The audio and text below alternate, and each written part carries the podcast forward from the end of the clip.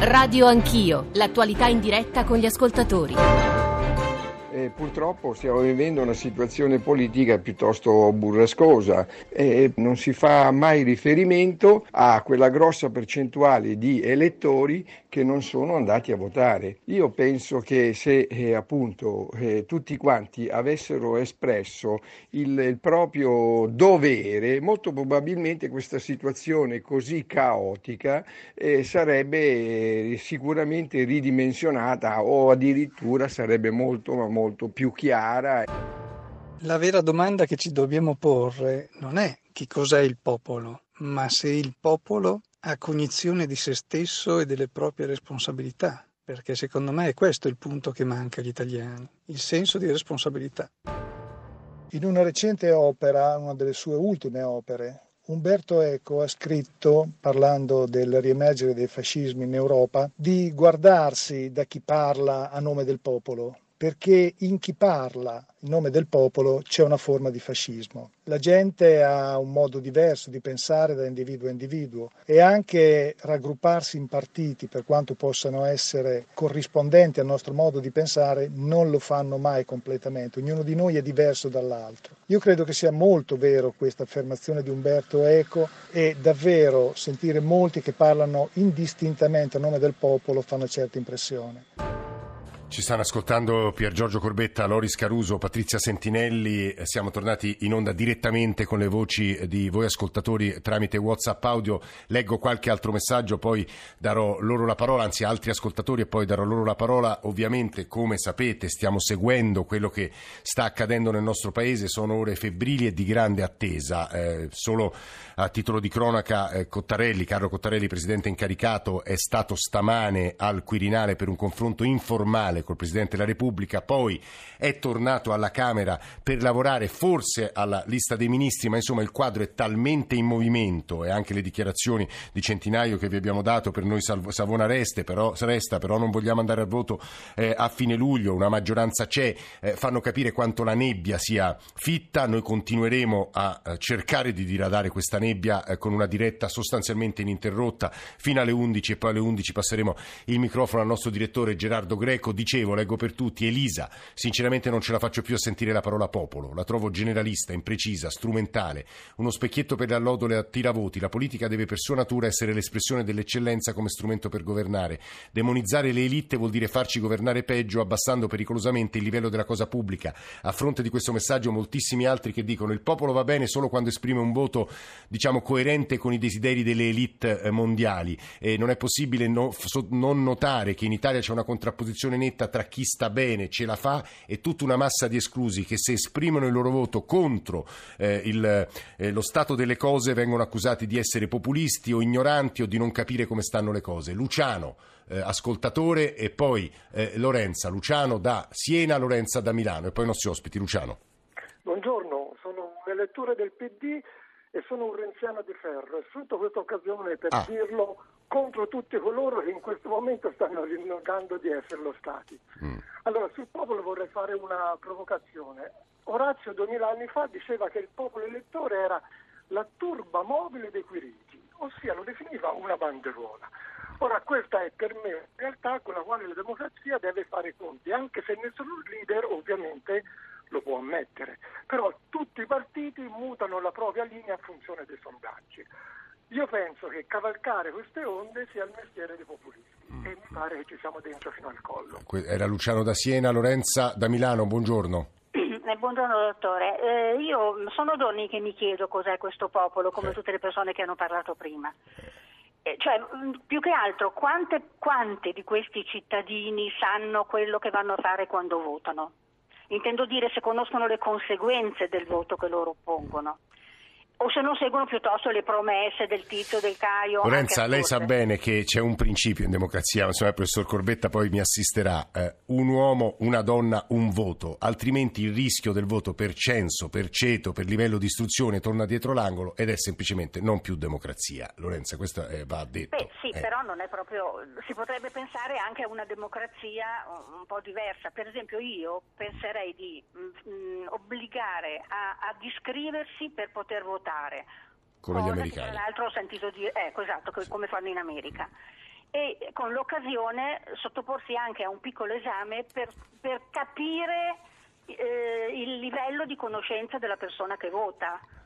Eh, io capisco che uno esatto. dice no, devono votare tutti, anche eh, quelli che Lorenza, non sanno niente, ma mm. non lo trovo troppo giusto. Sì, eh. però è democratico, mettiamola così Lorenza. Io però, professor Corbetta, io le faccio due domande anzitutto, poi andiamo da Loris Caruso e Patrizia Sentinelli, perché io ho citato più volte una ricerca a mio avviso di grandissimo interesse sui ceti popolari, sul, sul cosiddetto popolo. Professor Corbetta, però, mi aiuti a leggere, capisco che sia difficilissimo quanto sta accadendo in questi minuti, io ho provato a sintetizzarlo, ma lo racconteremo poi nel corso di questa mattinata, perché le dichiarazioni di Centinaio, che lei ricorderà, capogruppo della Lega, eh, della Lega Nord, ha appena detto eh, noi per noi Savona resta l'economia, però non vogliamo il voto d'estate perché una maggioranza c'è. È il classico cul de sac, professor Corbetta. O eh, se, come dice, fondo di sacco. Eh. Cioè, sì, ma cortocircuito. Io, io non, non, vorrei, non, vorrei, immergermi troppo nell'attualità nella, più stretta, nella, nella cronaca, non dico eh. giornaliera, ma, sì. ma oraria. E invece, se mi permette, sì. vorrei tornare un attimo su questo discorso su che cos'è il popolo, perché è un discorso di fondo abbastanza importante, mi pare. Allora, eh, intanto alle origini del termine populismo c'è la contrapposizione popolo contro istituzione. Quindi il concetto di base, come è stato peraltro detto, ma non è sbagliato riproporlo, è il popolo, i cittadini sono stati espropriati del loro potere democratico da parte delle elite dominanti. Ma dietro questi cittadini, e cioè dietro le parole popolo, gli studiosi del, del, del, di questo fenomeno qui, del populismo, hanno individuato tre accezioni di popolo. Uno è il popolo, tutti i cittadini, va bene. Il secondo è il popolo classe, dove non sono tutti i cittadini, ma ci sono alcuni settori particolari, che saranno il proletariato nel marxismo, che sono gli artigiani, certo. i, le partite IVA, eccetera, nel, i, i, marginali della, i lasciati a parte dalla modernizzazione nell'accezione più contemporanea. E la terza accezione è quella del popolo-nazione, la comunità di appartenenza. Allora, nel populismo dei 5 Stelle e nel populismo della Lega, questo popolo è declinato in maniera diversa, perché per la Lega è il popolo nazione, noi contro l'Europa, noi italiani, italiani first e compagnia bella. Per i 5 Stelle invece è declinato o tutti i cittadini oppure più mh, precisamente in, termini, in tempi più recenti sono i lasciati a parte dalla... Sì eh, globalizzazione, sono i marginali sociali, sono i ceti che non riescono ad arrivare a fine mese, sono i giovani esatto. senza Sai chi ha scritto adesso un ascoltatore, professore? Oggi il popolo è chi sta male. Ecco, questo viene. Allora, però, però ci sono, sono visioni diverse, perché dietro al populismo della Lega non c'è chi sta male, ci sono eh, i padani, c'erano prima i padani, adesso ci sono gli italiani mm. e, e, e, e, gli elettori dei due elettorati sono abbastanza diversi. Per mm. cui volevo dire, con, infatti la Lega cosa come primo obiettivo fondamentale la flat tax che premia i ceti sì. lavorativi, le, ceti, le categorie eh, già inserite eh, so, socialmente perché pagano meno classe, mentre il reddito di cittadinanza è la bandiera dei 5 Stelle e invece sarebbero i marginali sociali lasciati indietro. Questo per dire che il discorso sul populismo è un discorso complicato e anche la sintesi politica che sembrerebbero fare Di Maio e Salvini in un ipotetico eh, governo da loro dominato, dominato non avrebbe non avrebbe vita facile, non avrebbe vita mm. facile. Mm. Nella Giorgio... programmazione politica, nel formulare i programmi politici. Pier Giorgio Corbetta, direttore di ricerca Istituto Cattaneo, scienziato della politica. Loris Caruso, buongiorno, benvenuto. Buongiorno. Io buongiorno. ho citato la vostra ricerca, eh, de, frutto del lavoro del cantiere delle idee, che ha cercato di studiare eh, i quartieri popolari di alcune grandi città e soprattutto come quei eh, ceti, quei gruppi sociali, quei cittadini si misurano con le questioni politiche, con le questioni sociali. Ci può sintetizzare il risultato?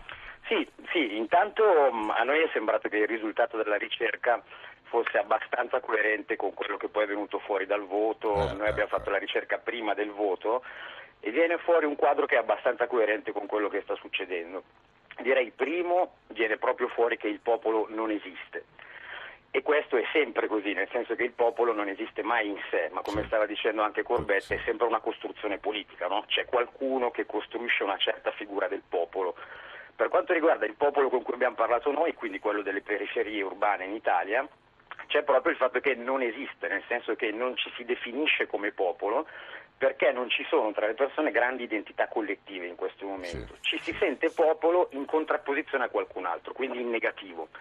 Non, sono, non, mi considero parte del popolo virtuoso italiano contro le elite cattive, mm. ma divento popolo, divento qualcosa soltanto quando diventa molto manifesto che le elite stanno agendo contro di me. E quindi me la posso E questa è la sensazione che c'è stata in Italia negli ultimi esatto, anni, in Italia, in Gran esatto. Bretagna, negli Stati Uniti, in Occidente. In tanti eh. posti, potremmo dire in generale sì, perché come diceva anche Corbetta, c'è da un lato il popolo maltrattato politicamente, nel sì. senso Abbiamo visto quanto poco le istituzioni negli ultimi decenni siano state ricettive alle richieste popolari avanzate attraverso manifestazioni, scioperi, eccetera, certo. eccetera. Dall'altro è stato maltrattato economicamente e socialmente, quindi se ti senti escluso è chiaro che ti rivolgi in particolare a chi ti parla direttamente, diciamo così. Il secondo aspetto è che c'è un misto strano, nel senso che le rappresentazioni, i valori delle persone, di quelle che stanno peggio, sono molto contraddittorie. Da un lato c'è una fortissima antipolitica, naturalmente, come vediamo, però che è rivolta verso la politica e i partiti esistenti, ma nello stesso tempo c'è una grandissima voglia di politica, sì. cioè di ritrovare partiti autorevoli,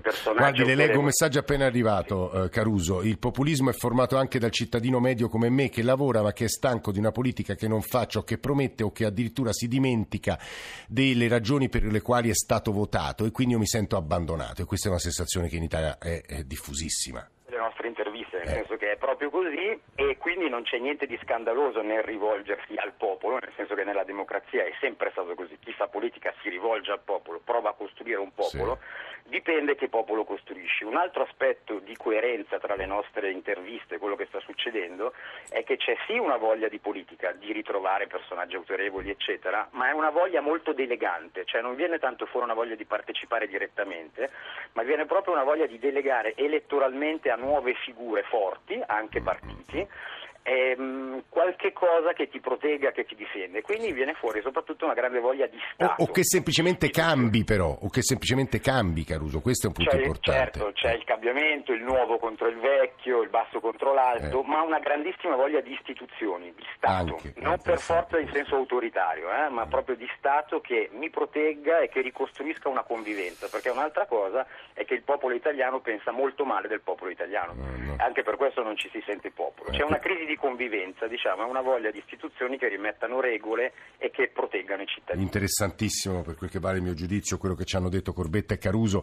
Poi nelle periferie bisogna stare, bisogna raccontarle, Radio Anch'io nel suo piccolissimo ha cercato di farlo, soprattutto negli anni passati. Patrizia Sentinelli, Presidente dell'Associazione Altramente di Roma, le conosce bene, ci lavora. Che cosa può aggiungere e raccontarci Sentinelli? Buongiorno.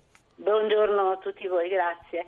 Sì, lavoriamo da ormai una decina di anni nelle periferie urbane, in particolare da 6-7 anni in questo quartiere meticcio di Roma che si chiama Torpignattara, perché ormai si sono insediati eh, da tanto tempo eh, migranti che vengono da diverse parti del mondo, in particolare dal Bangladesh, ma anche eh, dalle Filippine o anche dalla Cina e molti italiani nativi, diciamo, che si riconoscono o non si riconoscono in, questa, in questo quartiere come si è andato trasformando.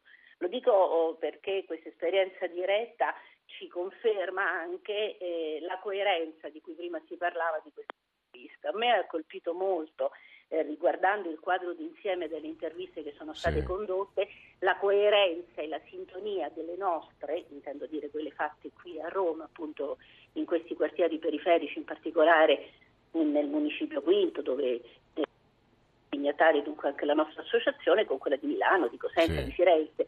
Ed è eh, abbastanza particolare questo dato. Il senso si diceva prima anche di rabbia o di eh, antipolitica, ma c'è un'ambivalenza perché lo smarrimento che viene da tutti, da tutti, messo in evidenza, quando dico tutti dico giovani, eh, donne, giovani uomini, giovani e meno giovani, perdita di senso, eh, solitudine, sta anche dentro ad un quadro di ricerca di qualcosa. Sì, sono da noi è bene messo in evidenza sì. molto una ricerca certo di una nuova e diversa politica, quindi non più l'antipolitica di qualche tempo fa, lo riprendeva anche Caruso, mm. Ma anche la ricerca di reti associative, rimanda anche alle associazioni del cosiddetto terzo settore o comunque di chi si sente militante in un territorio anche qui c'è da ricostruire qualche cosa di senso, perché ognuno lavora un po' per conto proprio.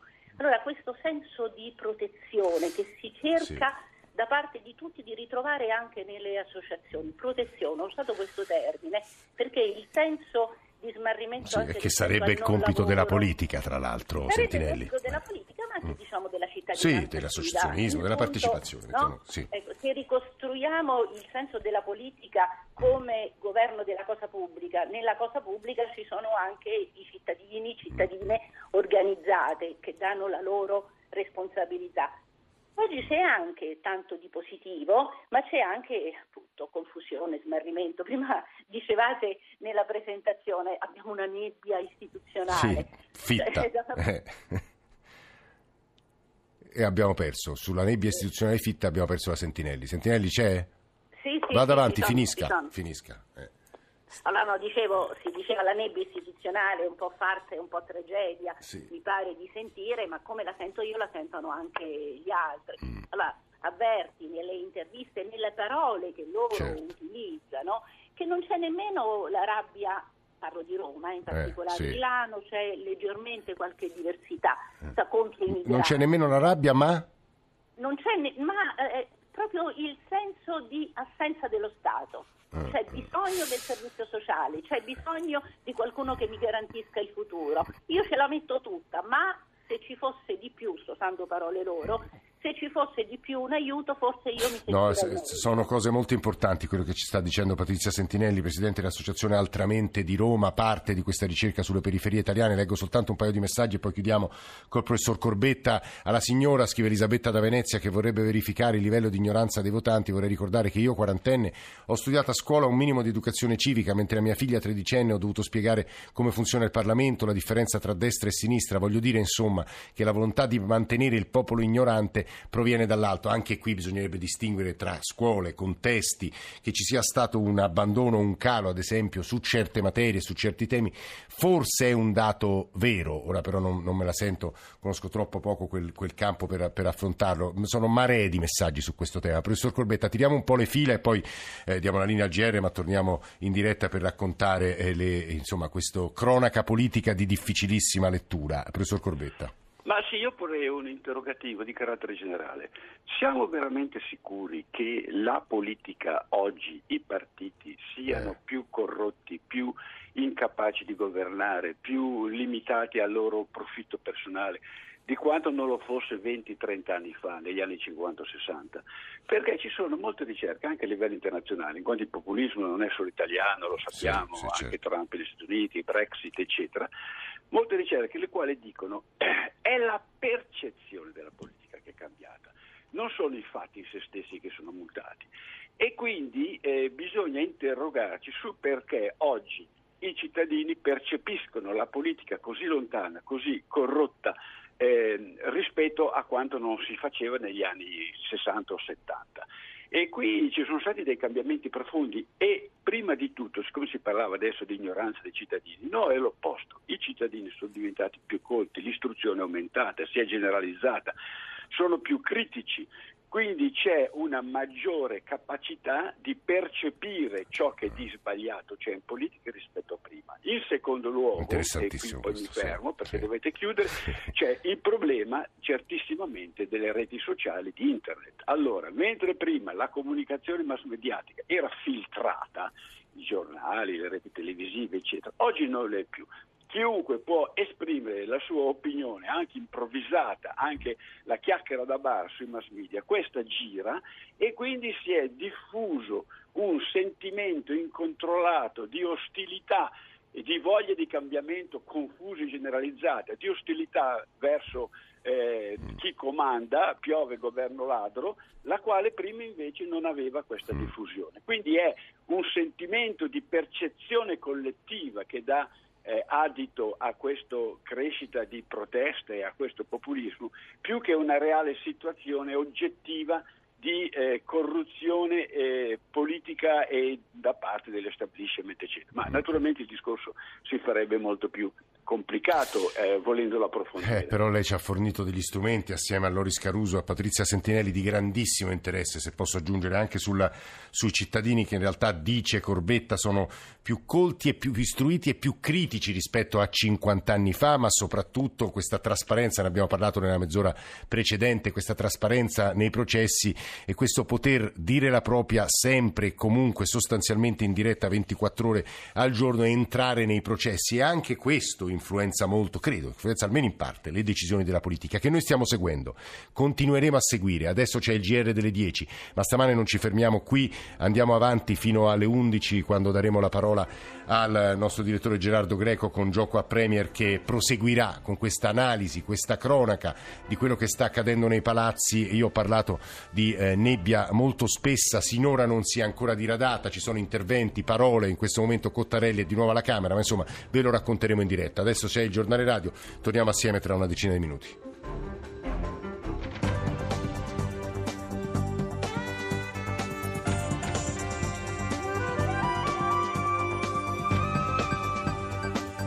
Rai Radio 1